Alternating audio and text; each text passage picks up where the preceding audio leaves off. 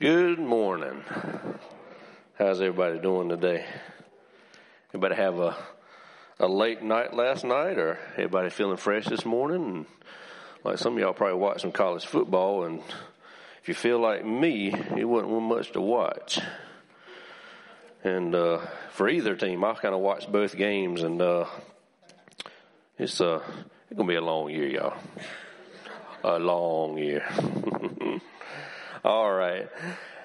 As we continue, as we continue on this journey series of faith that we're talking about today, we uh, we sort of been talking about this this progression, um, and the title of my message is perseverance, and the struggle is real. Now, how many of you like this time of time of year? How many of you like the fall time of year? So, pretty good, pretty good amount of people like this. What is it that you like about this time of year, though? Just what is it? Oh, JT, you stole my message, man. Football. Okay, he says football. What else? Cooler weather. The weather's starting to cool down. Leaves to start changing pretty soon. But the probably one thing that we love to do. Well, Dean said yeah, shooting. If you like to hunt, I haven't made any preparations, Dean, hunting. Um, it's just been a, a crazy year. But for those of us who hunt, um, you know, a lot of you guys probably have already got your food plots ready and your little deer cameras out and everything else. Well, I'm just going to show up and hope one of them walks by because that's about my only shot this year because I've just been so busy.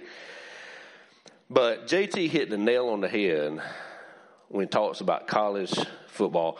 I will tell you right now, I absolutely love college football. I can watch it on Thursday night. I don't care if it's Jacksonville State uh, Tech team playing.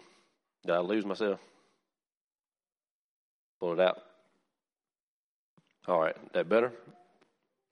All right, we'll try it. All right, all right, but I'll watch it.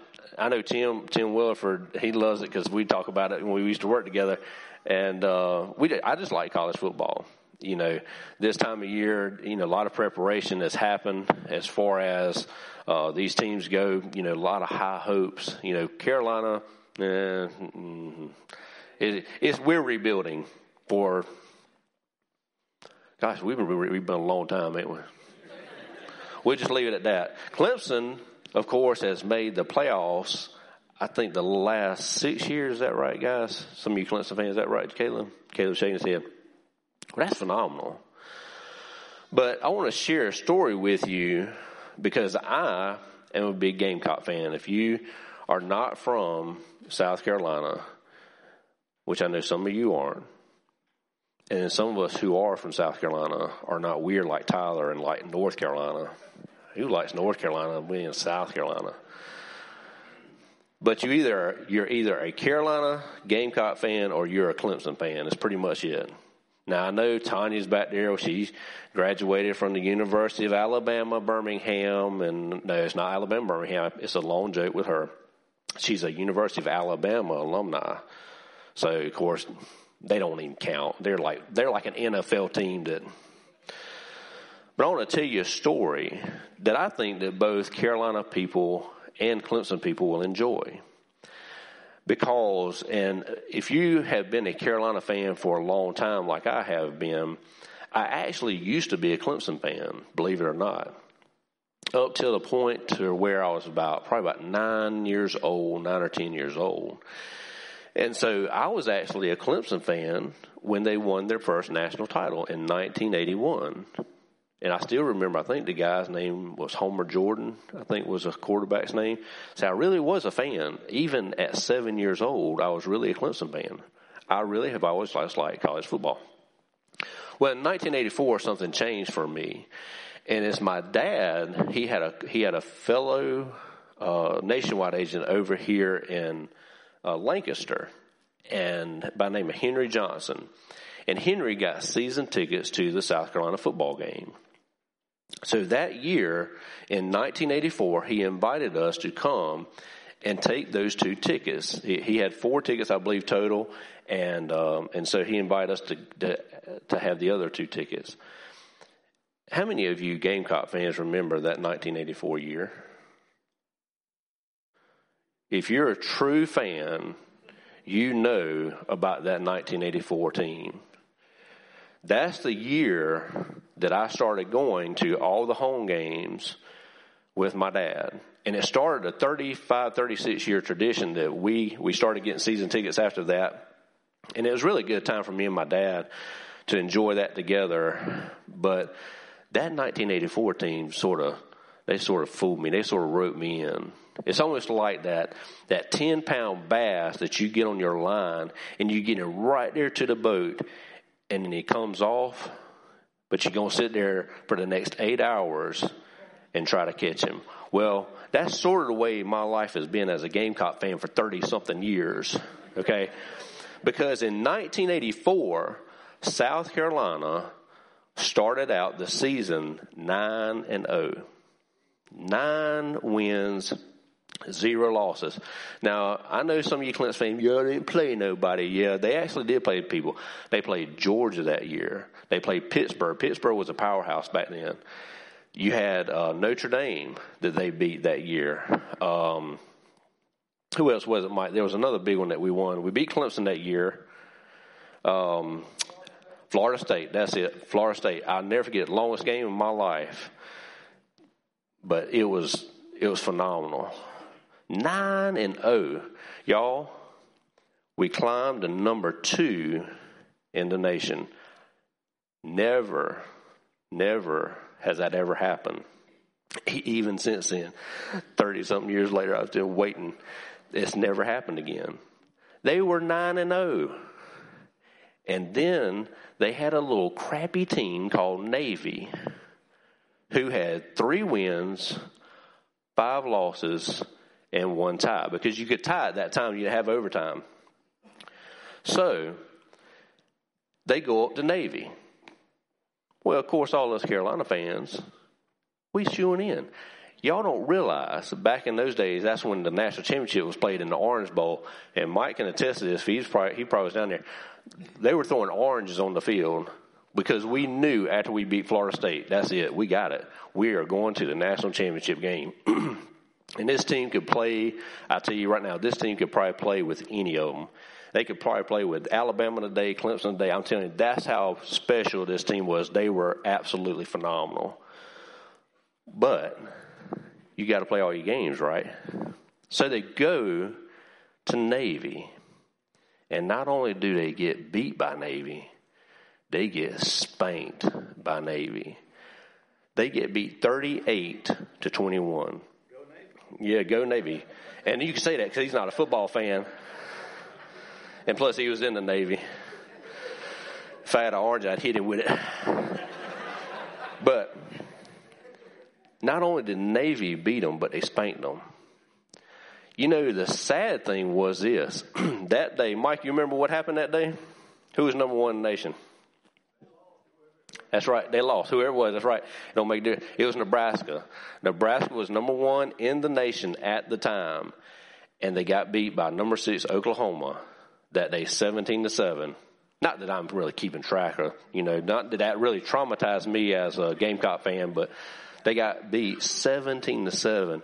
Had South Carolina beat that crappy Navy team, they would have been number one in the nation for the first time ever.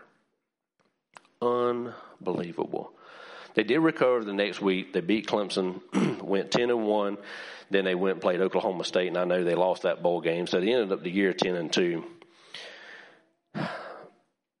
But I want to share that story with you because something happened that I've heard. Now, I don't know Mike making.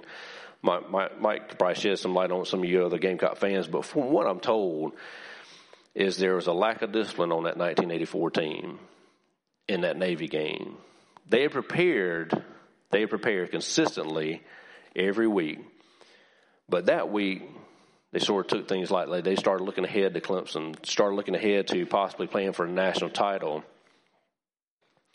And from what I understand, they, those players had a good party. They had a good time that night before. And then they went into that game, and some of them were even so sick and hungover that it's been told that they were even thrown up on the sideline. during the game. Now, the lack of discipline that one day cost those players, it cost us, the fans, who had never been down this road with them before, and it cost the University of South Carolina a lot that day.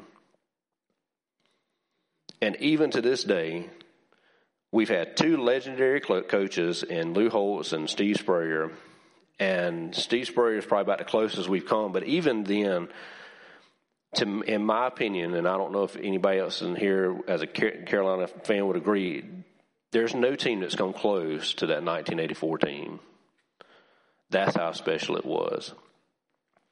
Now, I'll tell you that story because as we continue on this journey series, a lot of our spiritual stories are like that 1984 South Carolina football team. And we'll get to that in a moment. You know, as we go through this, these slides we've been talking about, and for me, it's sort of like a progression. You know, if you go through life and, you know, all of us have been through this where we were ignorant of sin, where we didn't have any, you know, sin that we didn't even know what sin was, didn't even care, didn't, we just kind of, you know, what is sin? But then we become aware of sin, but we're sort of still indifferent to it. And then we come down and we, we start being concerned about the possible effect of sin. I think that's when God starts to try and, and his light starts to, starts to slowly shed on our life. And then number four happens, and that's a big step, right? Because we address sin by accepting Jesus Christ as our Lord and Savior. Because we, and that's a big step because what happens is right here is that you and God come into an agreement that sin is wrong and that you do have sin in your life. And the only way, the absolute only way to get free from it is by accepting Jesus Christ as your Lord and your Savior. Now, naturally, what ends up happening when you accept Jesus Christ, a change happens. That Holy Spirit comes inside of your spirit and he starts, he starts wanting to live it out, doesn't he?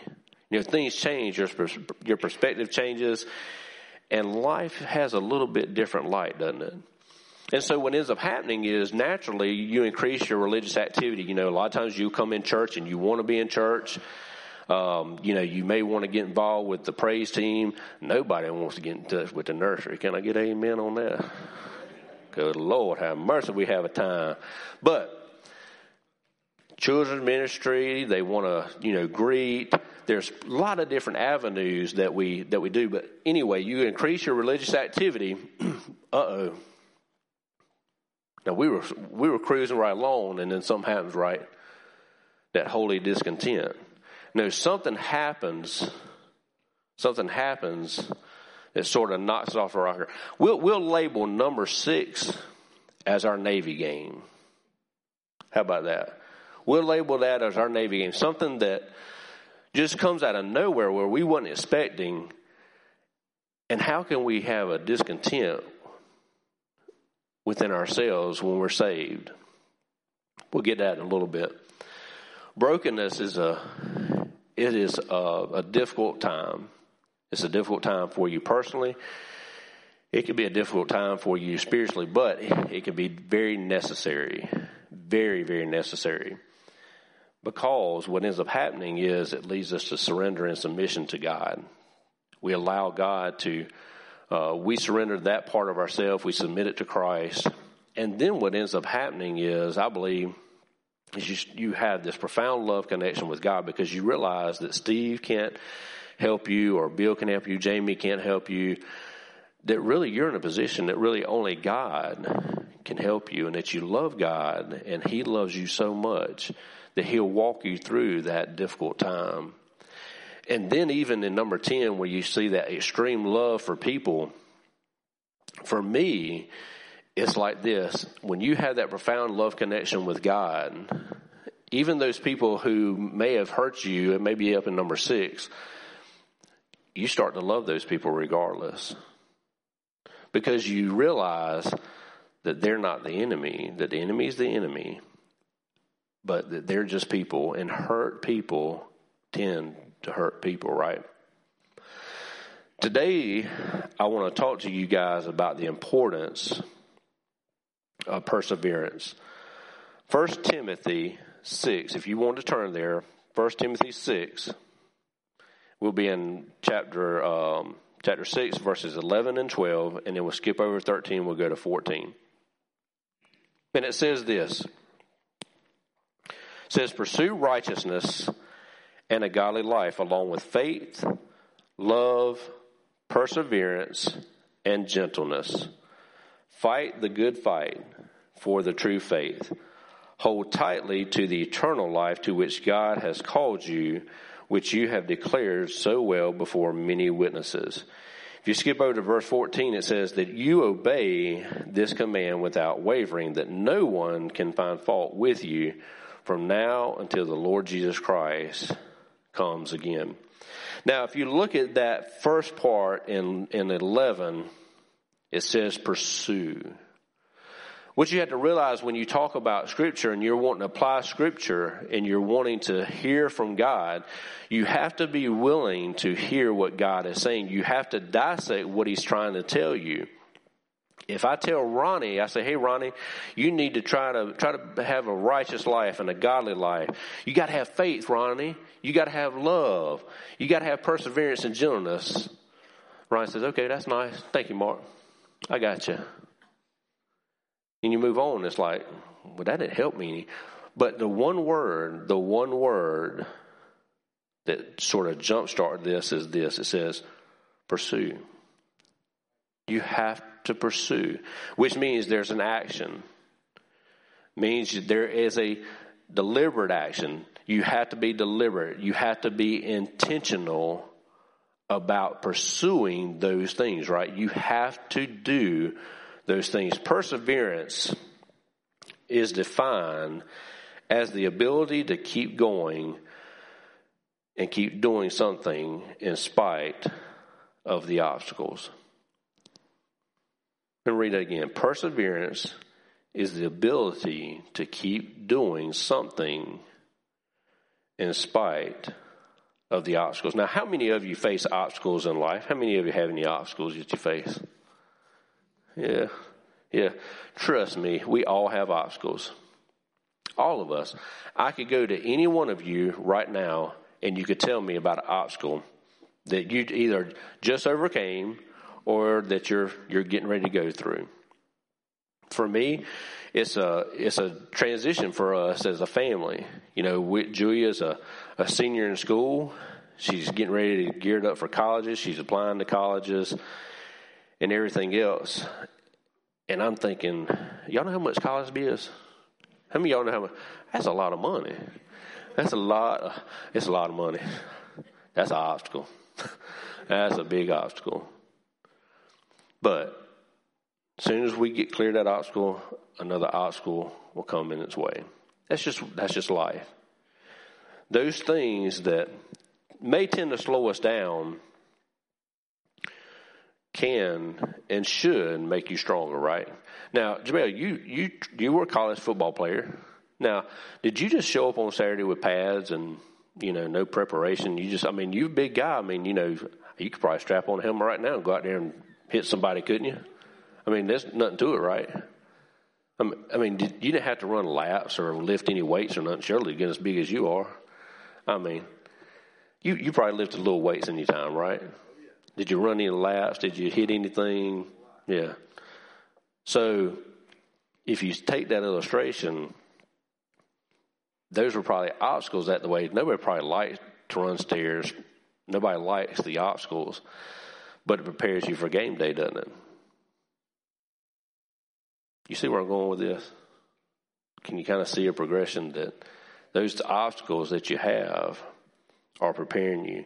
You know, one thing we've had in, in leadership, we've we've had the uh, conversation that we that people who get saved, you know, we had this little thing about baptism. We ought to warn you. We really ought to warn you. We ought to ring the bell because it's about to get on. It's going it's going to get serious. It's going to get difficult for you. When when you give your life to Christ, I'm telling you, you're up for some challenges. But I will tell you what is worth the fight. It is absolutely worth the fight. Let me tell you some steps, though, that the enemy tries to do. The enemy is going to try to distract you. He's going to offer you counterfeits. He's probably going to make you question your salvation, your relationship with the Lord. He's going to try to steal your joy that the Lord gave you. He's going to try to kill your motivation to share with others the work that God has done in your life and is doing in your life. And he's going to try his best to destroy your testimony because he wants to get you to doubt. Because if you question, if you start questioning yourself and what God has done for you, then it sort of gets off track. And unfortunately, I hate to say it, a lot of times our families and the ones that are closest to us can be the loudest voice, right? They can be the ones that get us off track. I want to warn you though, and I want to I want to admonish. Please listen. These people are not the enemy. Sometimes it's just like Christ said on the cross Father, forgive them, for they know not what they do. But never become so naive that you don't think that it could be you in that position as well. Never think that you can't be that distraction or that obstacle as well. Because I, I have to admit, I have been. I have been that obstacle in, in some people's life. And for that, what you had to do, you had to, first, you had to get convicted by God. You got to straighten out with God, but then you better go straighten out with the person. But I'll tell you, the biggest arena that I see and that we see that the enemy really loves to do this in is not the church. Now, he does attack in the church. We, of course, we know that.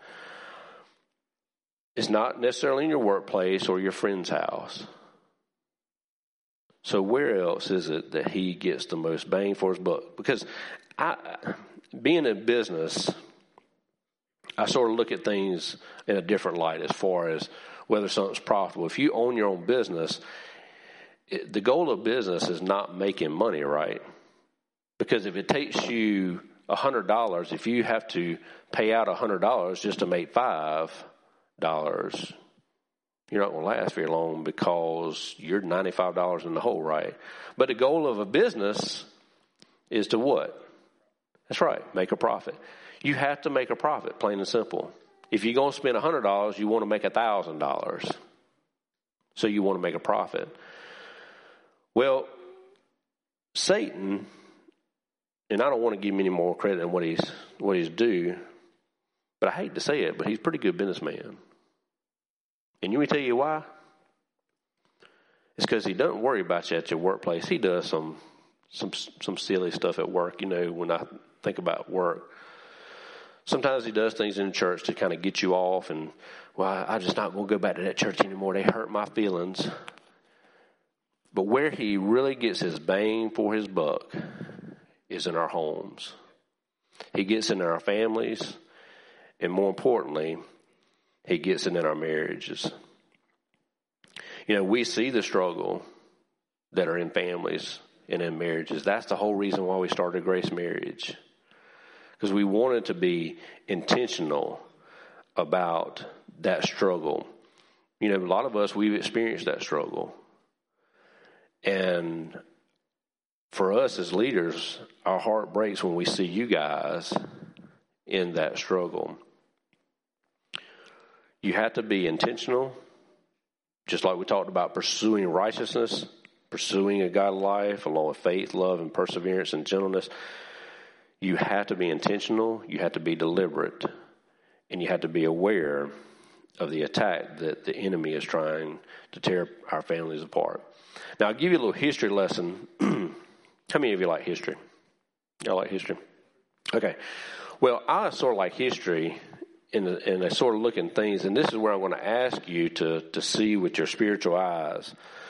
Because back in history, back in slavery days, landowners would do something to families of the slaves to keep them weak. You see, what would happen is when a when a when a landowner would own would own his slaves, of course that slave would have a family, right? So, you know, you got a mom and you've got a dad. And then, of course, you know, naturally they have children. So, as that family unit, the longer they stayed together, the stronger they became. So what would happen was back in slavery days, because see, a landowner didn't want his slaves realizing that he was strong. So what they would do, how many of you ever heard of the slave trade where you would go and sell slaves? Well, what they would do is they take that man, say if a man and he had a wife, and say he had two children, he would take that man and he put him on an auction block. And he go sell that slave to another landowner far away. And what he would do is he would take that male out of that home, and what would end up happening ultimately is that lady and those children, if daddy's not there, who are they going to rely on?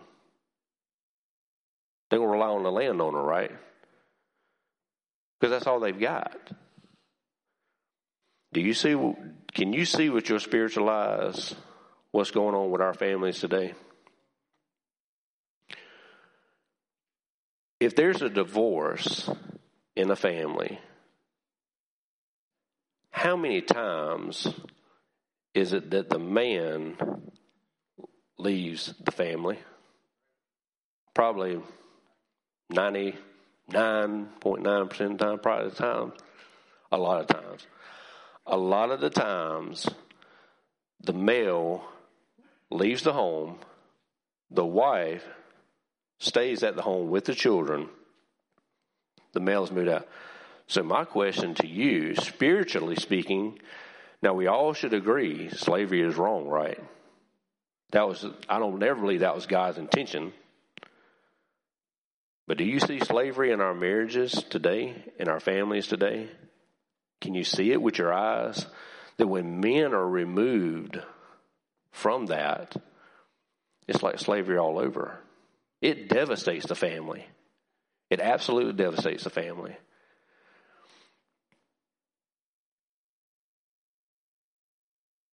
This journey of faith that we're on, our prayer, our prayer as leaders, is that it makes you wise to what the enemy's trying.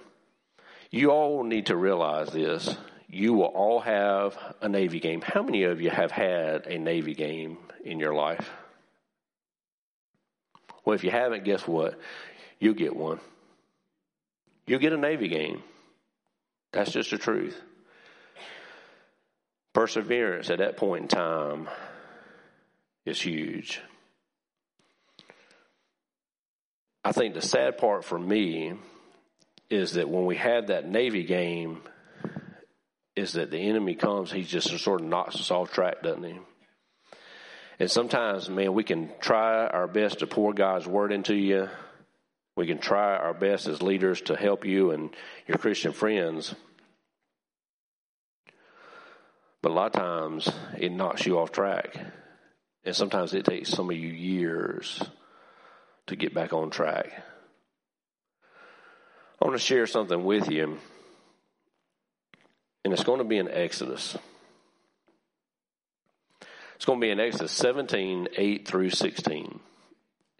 It says, While the people of Israel were still at Rephidim, the warriors of Amalek attacked them.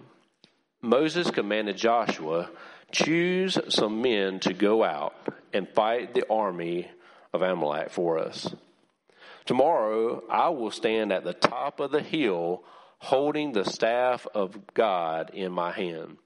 So Joshua did what Moses had commanded and fought the army of Amalek. Meanwhile, Moses, Aaron, and Hur climbed to the mountaintop of a nearby hill.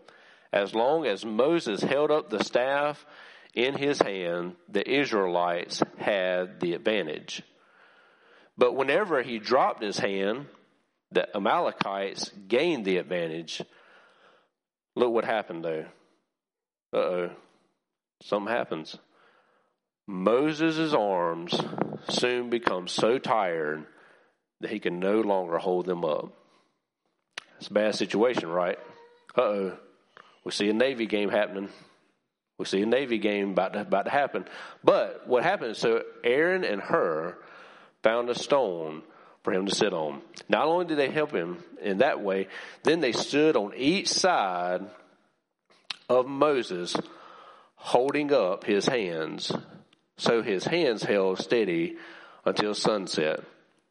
As a result, Joshua overwhelmed the, the army of Amalek in the battle. After the victory, the Lord instructed Moses, write this down on a scroll as a permanent reminder and read it aloud to Joshua.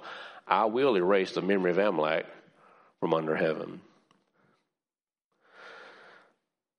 You know, Bill talked about last week and did a great job about forgiveness. The thing that's really stuck out with me with Bill's message was this is when he says, when we choose not to forgive, you're no longer a victim at that point, but you're what? That's right. You're a volunteer. You're a volunteer. None of us, and I don't believe God ever designed our spiritual walk and our spiritual life to do it alone. I'll tell you that right now. I've had friends of mine that were foolish enough to think, well, I don't need the local church. I don't need you. I don't need anybody else pouring into my life. Me and God, we like peas and carrots, and we'll get through this alone. Yeah. God will get you through it alone. But let me tell you something. If Moses can speak to God and see God, he wasn't so foolish to think he could do it alone, did he? He had Aaron and Hur, didn't he? Now, the one thing that I will warn you about is this. Is you better make sure who your Aaron and your Hur is. Because here's the deal. You're going to have a Navy game, folks. Can't help it. Like to pray you through it. Ain't going to happen. You're going to have to endure it. You're going to find yourself face to face with a situation that only God can get you through. And the moment that your hands start to come down, you say, God, I'm tired. I'm tired.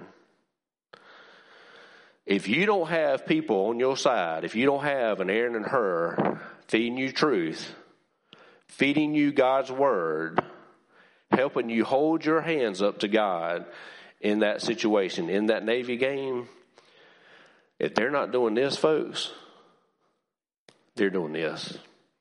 And not only are they doing this, they're doing this. If you think about Moses, how long did it take him to get to the promised land? Anyone? 40 years. Do you think that was God's plan? Mm, I don't. He'll get you to the promised land, but I do believe you can delay it.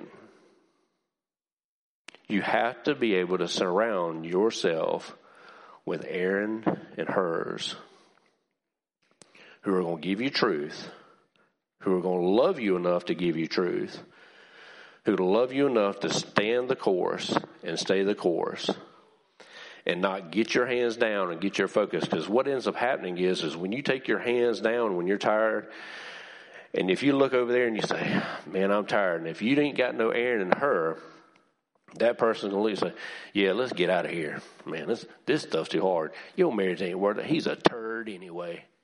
You know, oh, he's not worth it. Don't fight for your marriage. You know, my kids turned out all right. You know, I turned out all right. I, my parents were divorced. Don't worry about it. We'll be good. Man, that's, that's a lie from hell. That was never God's design for our families. Never. Never, never, never. You're just repeating slavery. And how foolish that is. That's just foolish. I'm telling you, please, please beware of the Aaron and Hurs beside you. A lot of times we know the truth. A lot of times we just don't want to. We don't want to do the work because we know it's a long road. It's a very long road, right? Lastly, I want to share this with you. Moses built an altar there, and named it Yahweh Nissi, which means the Lord is my banner. He said, They have raised their, their fist against the Lord's throne. So now the Lord will be at war with the Amalek generation after generation. Now, let me tell you something. When you get through this time, when you get through your Navy game, and you got that you got that Aaron and that Hur on your side, there's going to be a time when you can build, I wouldn't say an altar, but a memorial. And what'll happen is you'll go back to that time in your life and you'll say, man, I don't know how in the world I got through this thing, but God got me through it. And if He got me through that, the next obstacle that comes, He can get me through it because He's He's been faithful to me. I pray, my prayer today is that when you've had that Navy game, whether it's been something that has been physical, like a physical illness, a spiritual illness, a relationship that's gone wrong, and I know, and I don't want to minimize, um, you know, hurt in families and anything else, but folks, we're here to help you with your families if you need help. You know, if you're having marital problems, if you're having children problems, I mean, we don't have the answers, and guess what? You're still going to have to do the work. But you have a lot of experience and people who love you, and we're try we're going to try our best to be that Aaron, that Hur, and give you truth. But it's really up to you to do the work. And if you're willing to do the work, I assure you, one day you'll be, be able to build that memorial to the Lord. And lastly, perseverance if you're not willing to persevere and do it God's way, perseverance, I promise you, leads us to redemption. It'll lead you to redemption every time. But you got to got to try. You got to keep pushing. Don't please don't become a volunteer like Bill was talking about last week. Make a choice, make a choice that no matter what, you're going to raise that staff to the Lord. You got to realize God's on your side. Look to your left and look to your right.